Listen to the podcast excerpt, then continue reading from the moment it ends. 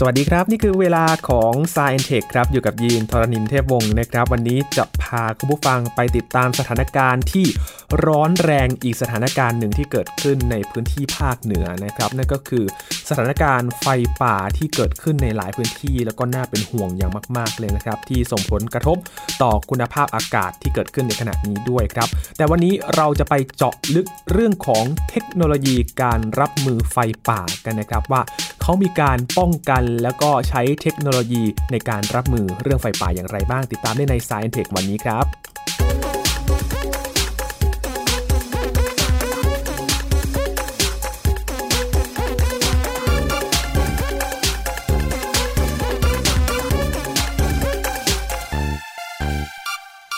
เป็นอีกหนึ่งสถานการณ์ที่หลาย ๆ คนเป็นห่วงเหมือนกันนะครับ โดยเฉพาะ ประชาชนในพื้นที่ภาคเหนือที่เกิดขึ้นในขณะนี้นะครับไฟป่าเกิดขึ้นถ้ามองจากภาพถ่ายดาวเทียมถ้านับจุดสีแดง เรียกได้ว่านับไม่ถ้วนเลยครับคุณผู้ฟังมีจุดเกิดไฟป่าหลายจุดและตอนนี้ก็เร่งรับมือกันอย่างมากเลยนะครับ แต่การรับมือไฟป่านี้จะมีอะไรเป็นตัวช่วยในการรับมือทำให้ไฟป่านั้นสงบลงได้บ้างนะครับ วันนี้คุยกับอาจารย์บัญชาธนบุญสมบัติครับ สวัสดีครับอาจารย์ครับ สวัสดีครับยีนครับ สวัสดีครับคุณผู้ฟังครับ พูดถึงไฟป่าตอนนี้สถานการณ์นี่ร้อนแรงไม่แพ้โควิดเลยนะครับอาจารย์ ใช่ใช่สำหรับคนที่อยู่เชียงใหม่แล้วก็รอบๆนะครับจริงก่อนหน้านี้ก่อนที่เรื่องโควิด จะเป็นประเด็นใหญ่ระดับโลกเนี่ยนะครับที่ออสเตรเลียถ้ายังจำกันได้นะครับเมื่อปลายปีที่ผ่านมาถึงต้นปีนี้นะครับก็ เรียกว่ามีไฟป่าที่เรียกว่ารุนแรงครั้งหนึ่งในประวัติศาสตร์เลยของครัอบอสเตรเลียอย่างน้อยหรือของโลกเลยอืมนะครับแล้วก็ยาวนานหลายเดือนด้วยนะครับแล้วเราก็เคยคุยกันเรื่องนี้ไปแล้วนะครับว่าไฟป่าที่นั่นนี่มันรุนแรงขนาดที่ว่ามันสร้างเมฆที่เรียกว่าไพโรคิมโรนิมบัสขึ้นมาครัเพื่อบเพื่อจะจุดไฟอันใหม่ขึ้นมาได้อื่นๆทีนี้เอ่อหากว่ามองภาพกว้างไปเนี่ยนะครับเราก็เห็นว่าเวลาเกิดเหตุการณ์แบบนี้ขึ้นมาเนี่ยนะครับคนในพื้นที่นะครับรวมทั้งหน่วยงานของรัฐเนี่ยโดยเฉพาะหน่วยงานของรัฐเนาะก็จะเข้าไปจัดการพยายามจัดการด้วยวิธีการต่างๆ อย่างบ้านเรานี่ก็มีความพยายามกัน แล้วก็ทางภาคประชาชนนี่ก็ช่วยกันเยอะมากเลยครับทีนี้วันนี้แต่จริงๆวันนี้เนี่ยอยากจะมาชวนคุยให้มองไปถึงอนาคตนิดหนึ่งว่า เอะถ้าเกิดว่ามีไฟป่าเกิดขึ้นมาเนี่ยนะครับจะรับมือยังไง ความจริงเรื่องนี้เป็นประเด็นสำคัญนะครับยีนเพราะว่าเราคุยกันมาหลายครั้งเหมือนกันนะว่าที่บอกเกี่ยวกับเรื่อง climate change หรือ global warming เนี่ยนะครับสิ่งที่เกิดขึ้นคือว่าแนวโน้มที่จะเกิดพวกไฟป่า หรือว่าคลื่นความร้อนต่างๆ มีมากขึ้นอืมนะครับ อันนี้เขาประเมินกันในเชิงวิทยาศาสตร์เลย แล้วก็ไฟป่าเนี่ยนะครับทำให้เรียกว่าปลดปล่อยพวกแก๊สคาร์บอนไดออกไซด์นี่ออกมาเยอะมากเลย ประมาณกันเนี่ยนะครับโอ้โห8,000 ล้านตันอย่างนี้เป็นต้น แล้วก็มีข้อมูลจากทางสหรัฐอเมริกานะครับที่เขาเป็นเจ้าแห่งข้อมูลเนี่ยนะครับเขาได้ดูข้อมูลย้อนหลังไป 40 ปี พบว่าอย่างนี้ครับยิน เมื่อเทียบ 40 ปีก่อนกับปัจจุบันเนี่ยนะครับถ้าดูค่าเฉลี่ยไฟป่าที่มันเกิดขึ้นในตามฤดูกาลเนี่ยฤดูแล้งๆเนี่ยนะครับมันยาวขึ้นตั้ง 78 วันอืมแปลว่าอะไรครับ แปลว่าภาวะเอ่อโลกร้อนหรือ climate change เนี่ยนะครับ มันส่งผลชัดเจนแล้วล่ะนะครับเป็นอย่างนั้น ทีนี้ถ้าเกิดว่าเกิดที่อเมริกาได้ที่อื่นก็คงจะเกิดขึ้นได้เรียกว่าเกิดขึ้นได้แล้วก็น่าจะเป็นอย่างนั้นด้วยครับแล้วก็ถ้าเกิดว่าดูในแง่ของเออพื้นที่ที่ถูกไฟป่าสร้างความเสียหายเนี่ยครับก็จะเพิ่มขึ้น แล้วก็จำนวนของผู้เสียชีวิตที่เรียกว่าเสียชีวิตจากการไอสูดควันไฟเข้าไปเนี่ยนะครับก็เพิ่มขึ้นเป็น 2 เท่า แต่อันนี้เนี่ยอาจอาจจะพูดยากนิดนึงเพราะว่ามันนอกนอกจากพื้นที่ที่เกิดขึ้นระยะเวลาเกิดขึ้นแล้วเนี่ยประชากรก็มากขึ้นด้วยครับอ่าอาจจะมีมีสอง factor อยู่นะครับแต่โดยรวมแล้วเนี่ยก็คือว่าเป็นประเด็นสำคัญแน่นอนเลย ซึ่งถ้าเกิดว่าผ่านพ้นเรื่องโควิดไปนี่ เดี๋ยวกลับมาเรื่องนี้ใหม่ทุก ๆ หน้าแล้งเป็นต้นนะครับ เพราะจริงๆไฟป่าเนี่ยมันเกิดขึ้นทุกปีเลยนะครับอาจารย์ครับไฟป่านี่อย่างนี้ครับตามฤดูกาลเนี่ยนะครับพวกฤดูแล้งเนี่ยนะครับถ้าอากาศค่อนข้างร้อนนะครับอากาศร้อนมันก็จะมีเชื้อเพลิงได้ง่าย แล้วก็หากว่ามันมีเหตุไม่ว่าทางธรรมชาติหรือโดยมนุษย์เนี่ยนะครับก็จะทำให้ไฟป่านี่เกิดขึ้นได้ อย่างถ้าในต่างประเทศเนี่ยนะครับเขาจะมีฟ้าผ่าเป็นเป็นตัวปัจจัยหลักในเชิงธรรมชาติครับนะเป็นฟ้าผ่าก็เรียกฟ้าผ่าแบบแห้งคืออย่างนี้ฮะยิน ปกติเนี่ยทางบ้านเราจะไม่คุ้นกับเรื่องนี้ ปกติเวลาเรามีฝนฟ้าขนองเนี่ยนะครับมีฟ้าร้องฟ้าผ่าอืมสมมติมีฟ้าผ่าลงมาเนี่ยมักจะมีฝนตกหนักด้วยถูกไหมครับแปลว่าสมมติถ้าเกิดว่ามีฟ้าผ่าลงไปที่ต้นไม้หรือในป่าเนี่ยนะครับแต่ฝนก็อาจจะไปดับไฟนั้นครับเราก็จะไม่คุ้นเคยเรื่องพวกนี้มากนัก แต่ในต่างประเทศเนี่ยมันมีเขาเรียก dry lightning นะครับคือเป็นฟ้าผ่าแบบแห้ง เป็นสายฟ้าที่ออกมาโดยที่ไม่มีฝนตามไปด้วยไงโอ้อ่าคือสายฟ้าที่ออกไปข้างๆอะไรอย่างนี้ครับเป็นต้น อันนั้นก็เป็นเรื่องเรื่องใหญ่ แต่ว่าถ้าดูที่เมืองไทยนี่ผมลองค้นข้อมูลของหน่วยงานราชการของรัฐนะครับครับก็จะบอกว่าจริง ๆ แล้วของไทยนี่ ส่วนใหญ่เกิดจากคนอืมพฤติกรรมคนนะฮะแล้วผมก็ลองเอาข้อมูลสั้นๆมาดูเขาบอกเจ็ดพฤติกรรมมนุษย์ต้นเหตุไฟป่านะครับเราบอกเก็บหาของป่านะครับหรือว่าสาเหตุทำให้เกิดไฟป่าไม่สุด เผาพื้นที่การเกษตรอันดับสองนะครับอืมแกล้งจุดอันนี้เป็นความขัดแย้งระหว่างประชาชนกับหน่วยงานของรัฐนะครับ แล้วก็ประมาทประมาทขาดจิตสำนึกนะฮะ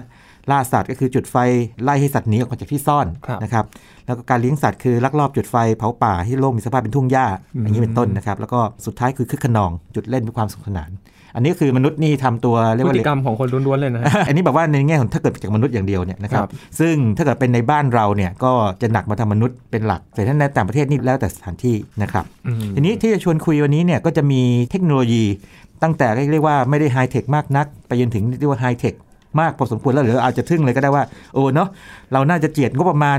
ถ้ายังมีอยู่นะครับครับมาเรียกว่าทำการพัฒนาความรู้ความสามารถทางเทคโนโลยีของเรา เพื่อจัดการไฟป่าดีไหมอย่างนี้เป็นต้นนะครับครับพอนึกถึงสภาพความเป็นจริงแล้ว การที่จะเข้าไปลุยไฟป่านี่มันร้อนมากๆเลยโอ้แน่นอนครับอันตรายมากอ่าสมมติยีนลองจินตนาการนะครับสมมติยีนมีเพื่อนหรือตัวเองยีนเองนะครับเปิดเป็นพนักงานเรื่องดับไฟป่านี่ต้องการอะไรบ้างครับเอาตัวบุคคลก่อนเลย ตัวบุคคลคือจะเข้าไปยังไงให้ทนอยู่กับสภาพที่ร้อนแบบนั้นได้ใช่เพราะฉะนั้นไอ้พวกเครื่องแต่งกายของเราถูกไหมคครัรับบเสื้อผ้าเรานะครับอะเอารองเท้าก่อนรองเท้านี่ก็ต้องเรียกว่าทนความร้อนนะครับแล้วก็ไม่ไม่ได้อ่อนตัวง่ายๆนะฮะต้องหุ้มขึ้นมาสูงแบบเรียกว่าเกือบค่อนน่องเลยอย่างนี้เป็นต้น เสื้อผ้าต้องทนความร้อนด้วยอย่างเสื้อผ้าที่ทำจากเส้นใยอะรามิดนะครับ aromatic polyamide พวกนี้ บางคนอาจจะรู้จักในนามของ Kevlar หรือ Nomex อะไรพวกนี้ที่มันแบบทั้งเรียกว่าทนต่อพวกกระสุนอะไรอย่างนี้แล้วก็ทนความร้อนด้วย ถุงมือล่ะถุงมือก็ถุงมือหนัง เป็นต้นกันความร้อน แล้วก็อื่นๆนะครับป้องกันตาคอด้วยถูกไหมครับ อ่าเวลาเวลาหุ้มนี่ต้องต้องแบบทั้งใบหน้าเลยพูดง่ายๆต้องมิดชิดหมดอ่าเลยมันมีทั้งตัวเลยนะครับทั้งตัวเลย แล้วก็ต้องมีอุปกรณ์ต่างๆ เช่น วิทยุสื่อสารครับต่างๆนะครับแล้วก็มีพวกพลั่วหรือว่าอุปกรณ์ที่สำหรับใช้ในการตัดไม้กิ่งไม้ออกหรือพวกเลื่อยนี่เป็นต้น อันนั้นคือของส่วนตัวของแต่ละคนนะครับครับซึ่งในต่างประเทศเนี่ยนะครับเขาก็จะบอกว่ามัสคือเป็นต่ำสุดที่ต้องมีของนะครับที่ต้องมีอ่าต้องมีอันนั้นบทส่วนบุคคลไปครับนะครับ อันนี้อาจจะฟังไม่ค่อยไฮเทคมากแต่จริงๆแล้วเนี่ยพวกวัสดุแล้วก็เทคโนโลยีเนี่ยไฮเทคพอสมควรนะครับครับ เพียงแต่ว่าเราใช้กันมานานจนคุ้นเคยกับเขาพอสมควรแล้วนะครับก็ถ้าเป็นเรียกภาษาทางพวกความปลอดภัยก็เรียกว่า PPE เนาะครับเป็น personal protective equipment ซึ่งถ้าเกิดว่าคนที่ทำงานด้านเกี่ยวสารเคมี หรือว่าไอ้พวกเครื่องจักรอันตรายเนี่ยก็ต้องมี PPE เหมือนกันครับแต่อาจจะเป็นคนละชุดกับของเรื่องไฟป่าคือนะรับเรื่องเครื่องแต่งกายอันนี้ก็คือเป็นมาตรฐานที่ควรจะต้องเป็นแบบนี้ใช่ไหมใช่อาครัจาบรย์ใช่ และอย่างอื่นที่เป็นส่วนเสริมนะครับอาจาอ่ารย์อันนี้มีอะไรน่าสนใจอย่างหนึ่ง เจ้าหน้าที่ที่บุกเข้าไปเรียกว่าอยู่ในพื้นที่ที่ติดไฟอยู่นี่นะครับเขาไม่ใช่เข้าไปวันนี้แล้วก็เข้าไปตอนเช้าออกตอนเย็นถูกไหมเขาต้องเข้าไปแบบอยู่สักพักหนึ่งเหมือนกันใช่นะครับนะครับทีนี้สมมติว่าเกิดว่าเข้าไปสักพักหนึ่งแล้วเนี่ยนะครับเข้าไปแล้วเนี่ยไฟมันเกิดลุกลามมาเรียกว่าใกล้ตัวพอสมควรแล้วก็มันแค่มันล้อมล้อมมาอยู่เนี่ยทำยังไงดี มันก็จะมีอุปกรณ์อย่างหนึ่งไอ้เรียกว่าเป็นวัสดุอุปกรณ์อย่างหนึ่งนะครับ เรียกว่า fire shelter ให้นึกถึงอย่างนี้ฮะ ยินยินเคยนอนในถุงนอนไหมเคยครับอ่าอาจารย์ถุงนอนเนอะถุงนอนนี่มันจะถูกพับได้ใช่ไหมแล้วครัก็บเราก็แบบเบาๆหน่อยใช่ไหมแล้วก็แบกไปพกับกเป้พาสะดวกใช่ใช่คิดถึงถุงนอนนะครับ แต่ว่าเปลี่ยนรูปร่างถุงนอนเนี่ยนะครับรูปร่างไม่ต้องเปลี่ยนมากนะครับปรับเปลี่ยนนิดหน่อยนะแต่ว่าทำให้ถุงนอนเนี่ยมันสามารถกันความร้อนและกันไฟได้อืมอ่านะครับ ก็คือทำจากวัสดุอย่างเช่น พวกอลูมิเนียมฟอยล์นะครับที่มีเส้นใยซิลิก้าที่ถักกัน อยู่ด้านนอกนะฮะเพื่อที่จะสะท้อนความร้อนของไฟออกไป แล้วก็ชั้นข้างในเนี่ยนะครับก็เป็นอลูมิเนียมฟอยล์เหมือนกันนะครับแล้วก็ถูกประกบกับนะฮะ laminate นะฮะแบบมันซ้อนทับกับไฟเบอร์กลาสเพื่อครับที่จะป้องกันความร้อนเข้ามาอย่างตัวเรา ทีนี้ไอ้ระหว่างชั้นนอกชั้นในเนี่ยมันจะเป็นช่องอากาศ คืออากาศที่เป็นฉนวนไงยินครับพูดง่ายๆคือว่าเราต้องการให้คนที่อยู่ในถุงที่ว่านี้นะครับเรียกว่า fire shelter เนี่ยนะครับได้รับความร้อนน้อยที่สุดเลยอ่า แล้วจนรอกันทั้งไฟมันหายไป ทีนี้วิธีใช้ของเขานี่ก็น่าทึ่งมากคือว่าสมมติว่าเจ้าหน้าที่เนี่ยนะครับพกไอ้เจ้าถุงที่ว่านี้นะครับซึ่งจริงขนาดใหญ่กว่าตัวเขานิดหนึ่งนะทั้งตัวเนี่ยก็ไปอยู่ได้เนี่ยก็จะพับแล้วก็เอาไว้ตรงข้างๆตัว หนีบไว้ข้างๆ ในเข็มขัดแบบนี้ แต่พอเห็นไฟมาปั๊บเนี่ยเขาจะต้องแบบว่าเคลียร์พื้นที่แล้วอืมนะครับเคลียร์พื้นที่สมมติถ้าหนีไม่ได้เนยครับต้องเคลียร์พื้นที่ให้เรียบร้อยนะครับ แล้วก็กางถุงออกมานะครับแล้วเอาตัวเข้าไปในถุงนะครับแล้วก็นอนคว่ำนอนคว่ำเนี่ยแล้วก็ให้ให้ปลายเท้าเนี่ยหันไปทางทิศทางที่ไฟลุกมาเป็นนี้เป็นต้น อันนี้ก็จะเป็นอีกเทคโนโลยีหนึ่งซึ่งซึ่งจะช่วยลดความเสี่ยงในการที่จะบาดเจ็บหรือเสียชีวิตครับแต่แน่นอนว่ายีนครับมันรับประกันร้อยเปอร์เซ็นต์ไหมอันนี้ อาจจะไม่อาจจะไม่จะไม่แต่ถ้าเป็นกรณีของสมมติว่าไฟป่าที่มันลุกมาตามคล้ายๆ พวกตามหญ้าอ่า มันไม่รุนแรงมากอันนี้ก็จะพอไหว แต่ถ้ามันมากๆเลยเนี่ยก็ในบางกรณีก็มีการเสียชีวิตด้วยเหมือนกันโอ้นะครับ อันนี้ถ้าเกิดว่าถอยเวลากลับไปนะครับตั้งแต่ 200 ปีก่อนนะครับปี 1804 เนี่ย ตอนนั้นยังไม่มีเทคโนโลยีนี้นะ แต่ว่ามันมีการบันทึกเอาไว้ว่า ก็คุณแม่ของเด็กผู้ชายคนหนึ่งนะครับ เรียกว่าไปตกในไฟป่าไงเขาก็ไปเอาหนังเรียกว่าหนังของวัวไบซอนเนาะที่ยังสดๆอยู่นะครับมาคลุมลูก ปรากฏว่าเรียกว่าปลอดภัยเป็นต้นเออนะครับมันมันคล้ายๆว่ามันช่วยปกป้องนั้นได้ปกป้องไฟที่ไม่ให้มันมาทำอันตรายได้ครับนะครับอันนี้ก็คือ Fire Shelter นะครับเป็นอะไรที่เรียกว่าเป็นอุปกรณ์ชิ้นสุดท้ายแล้ว เพราะว่าไฟเนี่ยมันลุกเข้ามาหาตัวแล้ว จะป้องกันยังไงไม่ครัให้บตัวโดนโดนไฟคลอกนะครับคือถ้ามองอย่างนี้ก็คือเป็นตัวช่วยที่เป็นในระยะที่แบบเผาขนจำเป็นและเผาขนจที่สุดริงๆ ใช่ใช่คือไม่ไม่มีทางเลือกอื่นแล้วคือหนีก็ไม่ได้เพราะถูกล้อมไปหมดเลยครับนะครับแต่ว่าอย่างไรก็ดีเนี่ยนะครับก็มีกรณีที่รอดมา จำนวนไม่น้อยเลยนะครับ คือสมมติว่าผมผมให้ตัวเลขให้ดูเลยก็ได้อย่างในสหรัฐอเมริกาเนี่ยนะครับมีการเก็บสถิติมา มีการใช้ประมาณ 1,200 ครั้งณตอนนั้นนะฮะจนถึงปี 2013นี่นะครับมีเพียงแค่ 41 ครั้งที่มีการเสียชีวิต แปลว่าที่เหลือรอดกว่าไงครับอีกประมาณพันกว่าอืมๆอ่าเพราะฉะนั้นเทคโนโลยีนี้ก็จะช่วยได้ในระดับหนึ่งนะครับครับพอพูดถึงเรื่องของวัสดุแสดงว่าต้องมีการวิเคราะห์ทดลองกันอย่างโอ้ดีแน่เลยนอนใช่ไหมครับอาจาย์พวกวัสดุเนี่ยนะครับก็ต้องเป็นเรียกว่าเป็นฉนวน นะครับแล้วก็สะท้อนพวกรังสีความร้อนคือความร้อนเนี่ยนะครับมันมาได้สองแบบนะครับยิน ยินครับเออเวลาสมมติว่าเราไปเดินอยู่ใกล้ๆ พวกกองไฟเนี่ยนะครับเรารู้สึกร้อนเนาะครับมันร้อนได้กี่แบบสองแบบคืออย่างนี้ สมมติว่าถ้าไม่มีลมพัดเนี่ยนะครับรังสีความร้อนมันพุ่งมาตรงๆไง มันเหมือนแสงไง เอางี้พวกอินฟราเรดพวกนี้นะครับ มันก็เหมือนแสง มันก็มาตรงๆ แบบนี้เนี่ยนะครับ ตัวเจ้า fire shelter เนี่ยนะครับ เนื่องจากเป็นอลูมิเนียมฟอยล์เนี่ย สามารถสะท้อนกลับไปได้ถึง 95%คือแปลว่ามาร้อยเนี่ย กลับไป 95 เข้ามาเพียงแค่5%อืมแต่มีอีกแบบนะครับยิน ยินเคยเจอไหมว่าบางที ลมร้อนหรือว่าไอร้อนๆเนี่ยมันมา คือความร้อนมากับลมได้ไง มากับอากาศที่ไหลเวียนได้ อ่า นะครับ สมมติว่าเราอยู่ในทิศทางปลายลมพูดง่ายๆคืออย่างนี้สมมติว่ามีกองไฟกองหนึ่งแล้วมีมีลมลมพัดมันไปนะคครัรับบถ้าเราอยู่ต้นลมเราก็ได้ความร้อนระดับหนึ่งเนาะครับก็คือไอ้รังสีเป็นมา แต่ว่าจะน้อยกว่าคนที่อยู่ปลายลมเพราะปลายลมเนี่ยนอกจากโดนรังสีที่แบบแผ่มาตรงๆแล้วเนี่ยนะครับยังโดนอากาศเนี่ยหอบเอาความร้อนมาด้วยอืมเป็นต้นนะครับคืออย่างที่สองเนี่ยอาจจะไม่รู้ที่มามันเลยก็ได้ ใช่ใช่อย่างที่สองที่คือไม่รู้ที่มา แต่ว่าจะบอกว่าอย่างนี้มันมาพร้อมกับอากาศครับใช่ใช่แต่ว่าอาจจะไม่รู้ต้นตอมันครับอันนั้นอันนั้นก็เป็นเป็นเรื่องของเทคโนโลยีวัสดุ แล้วก็การออกแบบนะครับที่เข้าไปช่วยครับครับ เทคโนโลยีหนึ่งซึ่งเมืองไทยยังไม่เคยเห็นนะครับยินจินตนาการแบบนี้นะครับ สมมุติว่าเรารู้แล้วว่าถ้าเอาคนเข้าไปในบริเวณที่มีไฟป่ามันอันตรายเนาะคนรับอันตราย ส่งหุ่นยนต์เข้าไปแทนดีไหมอ๋ออ่าใช่ไหมเรามีหุ่นยนต์แล้วทำไมดีเลยนะครับหุ่นยนต์ทำไม จินตนาการแบบนี้นะครับ นึกถึงรถถังนะรถถัง แต่ว่าหดขนาดรถถังลงมาเหลือประมาณขนาดเล็ก ๆ ประมาณสักรถมินิสักคันหนึ่งที่ไม่ใหญ่มาก แล้วเปลี่ยนปืนใหญ่เป็นปืนฉีดน้ำอืม นึกภาพนึกภาพไหมแต่ว่ายังไงยังไงก็ดีเนี่ยมันไม่สามารถจะบรรทุกน้ำเข้าไปเองกับมันได้ตลอด มันครัก็บต้องมีท่อที่ต่อกับตัวรถเนี่ยนะครับไปยังแหล่งน้ำซึ่งท่อเป็นที่ยาวมากๆเลย แล้วส่งรถเข้าไปแทนไงอืมอ่า control remote control เข้าไปครับนะครับในต่างประเทศนี่นะครับในอเมริกาเนี่ยนะครับมีหุ่นยนต์ที่เรียกว่า Thermite ซึ่งค่อนข้างดังพอสมควรนะฮะครับใช้น้ำมันดีเซลเนาะเครื่องยนต์ 36.8 แรงม้าอะไรก็ว่าไป แต่จุดน่าสนใจคืออย่างนี้ยินครับระหว่าง สมมติว่ามีไฟป่าเนี่ยเราก็ต้องการให้มันฉีดน้ำได้เยอะๆใช่ไหมครับวิธีวัดก็คือว่าเขาจะวัดว่ามันสามารถปล่อยน้ำออกมาได้ใน 1 นาทีเนี่ยเท่าไหร่อืมอ่าผมลองคำนวณมาเป็นคือฝรั่งเขาเรียกเป็นแกลลอนนะ2,500แกลลอนต่อ1นาทีเราฟังแล้วงงๆนิดหน่อย ถ้าเปลี่ยนเป็นลิตรก็คืออย่างนี้1แกลลอนเนี่ยมันประมาณ3.785ลิตร ประมาณสัก9,400ลิตรต่อนาทีโอ้โหเยอะๆเหมือนกันนะครับนาทีนึงออกมา9,000กว่าลิตรอะแสดงว่าแรงสูบน้ำก็ต้องใช่สูงด้ใช่วยใช่แล้วก็สามารถยิงได้ไกลอยู่ไกลประมาณ 300 เมตร ครับถึง 500 เมตร ใช้ได้เลยเนาะจาก300เมตรนี่จากตัวรถถังจากที่จากตัวมันไอ้ไอ้ไอ้รถที่ว่านี้อ่าครับใช่จากหุ่นยนต์ที่ว่านี้โอ้300เมตร เพราะฉะนั้นก็คือว่าตัวไอ้หุ่นยนต์นี่ก็จะปลอดภัยระดับหนึ่งเหมือนกันคือไม่ได้เอาตัวไปลุยไฟนะครับแต่เป็นแบบยิงฉีดน้ำเข้าไป แล้วก็ด้วยการออกแบบเขานะครับณปัจจุบันเนี่ยตัวนี้ไฮเทคหน่อยสามารถที่จะ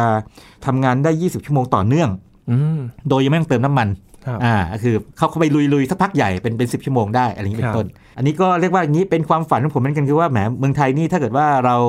ใช้งบประมาณบางส่วนนะอย่างน้อยๆเนาะครับมาลงกับเรื่องพวกนี้เนี่ยเราก็จะช่วยเรียกว่ารักษาชีวิตของคนบุคลากร เจ้าหน้าที่ดับไฟป่าของเราได้มากทีเดียวครับ แต่ก็ต้องหาแหล่งน้ำใช่ใช่ก็ต้องมีแอ่งแหล่งแหล่งน้ำอะไรไปไปด้วยนะครับคงจะมีถังน้ำมีอะไรไปอย่างนั้นนะครับแต่ก่อนอื่นนี่ผมต้องดูตัวตัวหุ่นยนต์กันไม่งั้นน่าสนใจเหมือนกันวิศวกรไทยน่าจะออกแบบสร้างเองได้เหมือนกันนะครับจะว่าไปแล้วอืมนะครับเดี๋ยวหมดเรื่องโควิดไปนี่อาจจะมีงานสนุกๆให้หลายคนครัทำบยินมีอีกโจทย์หนึ่งครับน่าจะเป็นโจทย์ที่น่าสนใจอย่างบ้านเราเนี่ยไฟป่ามันเป็นภูเขาอย่างนี้นะครับอาจารย์จะมีหุ่นยนต์อะไรที่สามารถรองรับกับพื้นที่แบบนี้ได้ไหมน่าสนใจมากเท่าที่เห็นคืออย่างนี้นะไอตัวนี้เนี่ยอาจจะไม่ได้ปีนเขาไปขนาดนั้นครับแต่ว่าล้อมันเนี่ยคล้ายๆกับพวกล้อรถแทรกเตอร์ไงนึกออกไหมครับเป็นสายพานแล้วก็สายพานเนี่ยทำจากยาง ซึ่งจะทนต่อความร้อนมากๆ แต่เคยเห็นในคลิปคืออย่างนี้นะฮะ มันสามารถไต่บันไดที่ไม่ถึงกับชันมากได้ คือบันไดคนเดินธรรมดาเนี่ยค่อยๆไต่ขึ้นไปช้าๆ ได้อ่าครับ เพราะฉะนั้นเนี่ยอันนี้เป็นอีกโจทย์หนึ่งในที่ที่ยินทักมานี่ดีมาก เพราะฉะนั้นหุ่นยนต์นี่นอกจากจะเรียกว่าต้องมีปืนฉีดน้ำพลังแรงนะ ก็ต้องสามารถไต่เขาได้ด้วยอย่างนี้เป็นต้นต้องแบบต้องถึกจริงๆ ใช่ใช่ใช่คนจริงน่าน่าจะเป็นโจทย์อันหนึ่งที่ดีนะครับสำหรับงานการออกแบบพวกนี้นะครับครับนี่คือสิ่งที่จะไปอ่านี่เริ่มดับไฟเริ่มเริ่มเริ่มไฮเทคแล้วใช่ไหมครับครับเริ่มผไฮมเทคแล้วจะมีไฮเทคกว่านี้ไหมฮะอาจารย์อ่ามีครับมี ตัวนี้ไฮไฮเทคพอสมควรครับยินครับจะดีไหมถ้าเกิดเรารู้ก่อนว่าอย่างนี้ เฮ้ยไฟป่าเริ่มก่อกำเนิดขึ้นมาแล้ว จะได้ไปดับทันไงคือถ้ารอให้ไฟป่าลุกลามไปมากๆเนี่ย เราก็ได้แต่ควบคุมไม่ให้มันขยายวงมากนักครับหรือขยายไปแค่ช้าๆแต่ถ้าเกิดว่ามันมันเริ่มจะก่อตัวขึ้นมา ไม่ว่าจะถูกฟ้าผ่า หรือมีคนไปรอบวางเพลิง หรือว่าด้วยความซุกซนอะไรก็ตามเนี่ยนะครับ แล้วสามารถที่จะมีอะไรไปตรวจจับได้เนี่ยก็จะดีไม่น้อย แล้วก็สิ่งนั้นก็คือเป็นดาวเทียมกับอืมกับโดรน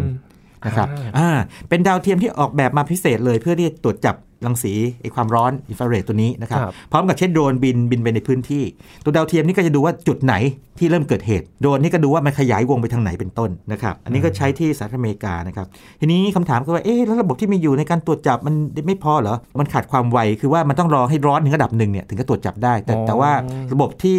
ทางเอ่อสหรัฐอเมริกาออกแบบมานี่นะครับที่มหาวิทยาลัยแคลิฟอร์เนียเบิร์กลีย์นี่นะครับเขาเรียกว่ามีความไว sensitivity สูงครับขณะเดียวกันเนี่ยก็มี response time คือเร็ว คือสามารถตอบสนองได้เร็วครับแต่ทีนี้สิ่งที่หลายคนอาจจะสงสัยคืออย่างนี้ เอ๊ะถ้าเกิดว่ามันบอกผิดล่ะสมมติว่ามันมันไม่ได้นั่นสิครับมันไม่ได้เกิดไฟป่าจริง มันคือ false alarm เนี่ยจะเป็นยังไง โอ้ยินครับ อันนี้ต้องต้องเรียกว่าอย่างนี้เลยนะ ระบบพวกนี้นะฮะก็ต้องมีซอฟต์แวร์ แล้วซอฟต์แวร์นี่ต้องเป็น AI เล็ก ๆ ด้วยนะอ่านึกภาพไหมเพื่อที่ประมวลว่าจริง ๆ แล้วเนี่ยความน่าจะเป็นที่ว่ามันเป็นไฟป่าเนี่ยเป็นเท่าไหร่ครับแบบเนี้ยนะฮะ ไม่ใช่ว่า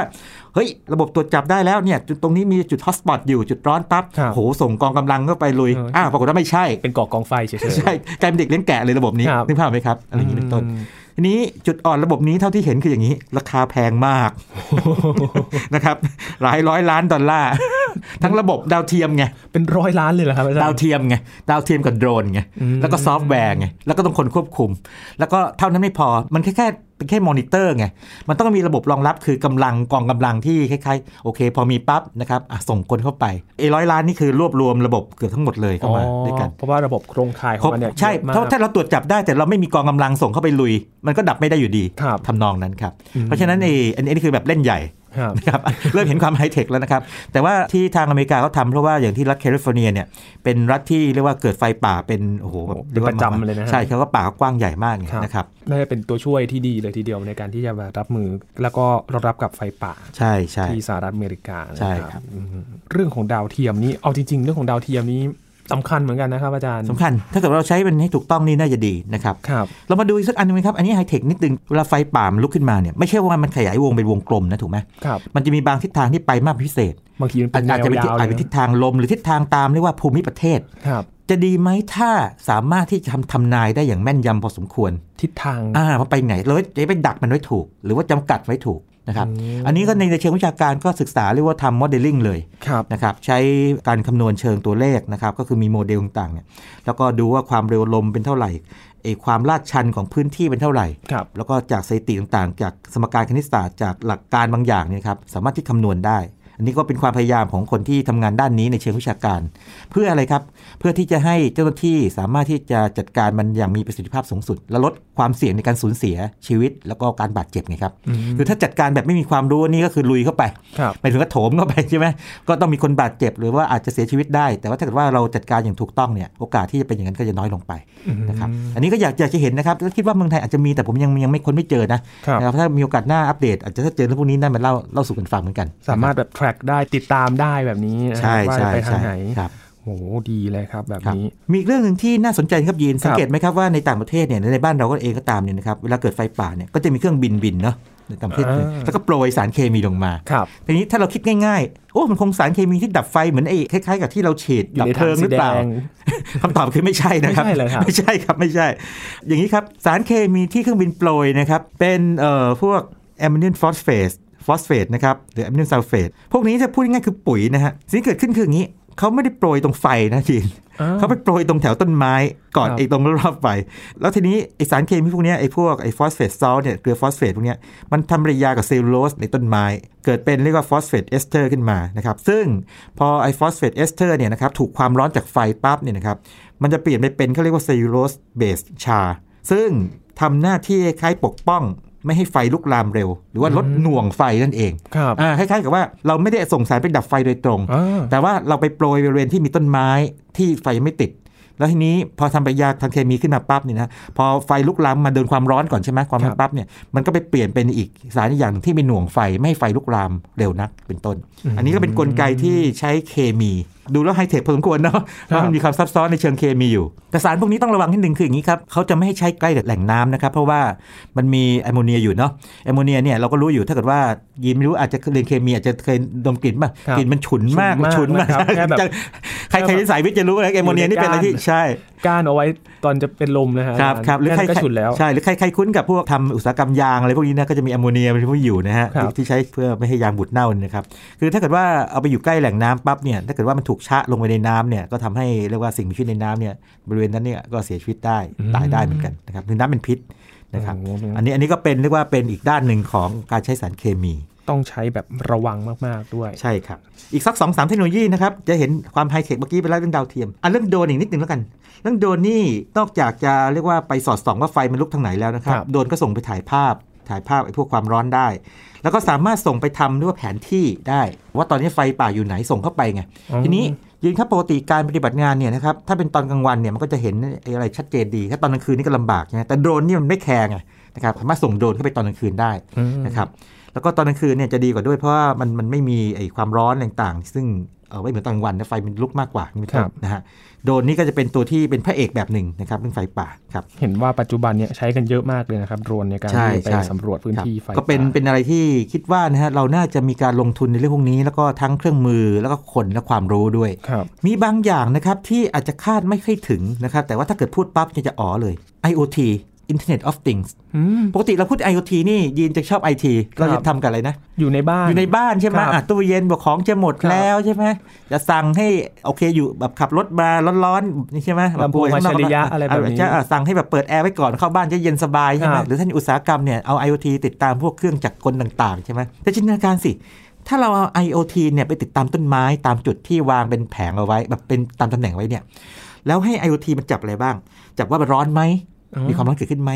มีแก๊สคาร์บอนไดออกไซด์สูงไหม แล้วก็มีเซ็นเซอร์อื่นอย่างเช่นเซ็นเซอร์วัดความชื้นครับนะครับ แล้วก็มีตัววัดไอ้พวกทิศทางลม ความเร็วลมด้วยต่างๆเนี่ยนะครับ ทั้งหมดนี้สามารถนำมาประมวลผลได้เลยว่า จุดไหนที่จะเกิดไฟป่าขึ้นมา ถ้ามีความร้อนเกิดขึ้นคาร์บอนไดออกไซด์เกิดขึ้นสูงผิดปกติ เป็น hotspot นั่นเองแล้วทั้งนี้ทั้งนั้นก็เหมือนเดิมเลยเมื่อกี้ที่บอก คือมี AI เข้าไปประเมินด้วยอืมนะครับว่าไม่ใช่ไปบอกซี้ซั้วตรงนี้ครับมีไฟป่าขึ้นมานะครับอันนี้ก็เป็นการใช้ IoT เป็นเรื่องเป็นราวนะครับยีนมี paper วิชาการเต็มเลยอ๋อนะครับแล้วก็มีบริษัทเอกชนทำผู้ที่ขายด้วยคำขายด้วยในต่างประเทศถึงบอกว่า เรานี่ถ้าเกิดว่าไม่ได้อัปเดตไอ้ความรู้ทางเทคโนโลยีเนี่ยนะครับแน่นอนว่าเทคโนโลยีไม่ใช่คำตอบเดียวครับแต่เทคโนโลยีเป็นเครื่องมือที่ถ้าเกิดใช้อย่างถูกต้องเนี่ยนะครับเราจะประหยัดทรัพยากรอย่างอื่นได้มาก โดยเฉพาะชีวิตคนไม่ใช่ทรัพยากรอื่น แล้วก็ช่วยทำให้ไม่ไม่เสี่ยงต่อการเสียชีวิตหรือบาดเจ็บด้วย ครับ แสดงว่าระบบนี้ต้องทำเป็นแบบ network เลยใช่ไหมครับอาจารย์ ใช่ใช่ใช่ก็ต้องมีตัวอย่างนี้ครับ ระบบจะเป็นอย่างนี้นะ มีเซ็นเซอร์อยู่ตามที่ว่าตามต้นไม้ตามป่าในป่านะครับครับแล้วก็มี gateway เขาเรียก IoT เกตเวย์ส่งข้อมูลมาตรงนี้ไง แล้วส่งผ่านทางอินเทอร์เน็ตเข้ามา แล้วก็พอประมวลผลขึ้นมาปั๊บนะครับ ก็ส่งให้กับพวกหน่วยงานของรัฐที่จัดการเรื่องไฟครับกับไฟป่า แล้วก็ส่งให้กับ Public คือสาธารณชนอืมอะเช่นอาจจะเป็นพวกสื่อสารมวลชน และคนครับทั่วไปเป็นต้น คนที่อยู่ในบริเวณเป็นระบบเลยครับ อันนี้เป็นระบบเลย ซึ่งโอ้จริงน่าน่าสนใจพอสมควรนะอันนี้ครับน่าจะถูกกว่าดาวเทียมความความความรู้สึกมันจะบอก แต่ยังไม่แน่ใจยังไม่ค้นข้อมูลนะแต่ดาวเทียมนี่เมื่อกี้มันแพงยังเลยนะครับเป็นเพราะต้องส่งเป็นร้อยล้านดาวเทียมไปใช่ใช่อะไรอย่างนี้ดาวเทียมนั่นน่าจะแพงแพงมากทีเดียวอืมอันอันนี้อันนี้นี่แต่ว่าอันนี้ก็จะมีเรื่องปัญหาเรื่องไอ้ประเด็นเรื่อง maintenance นะแล้วก็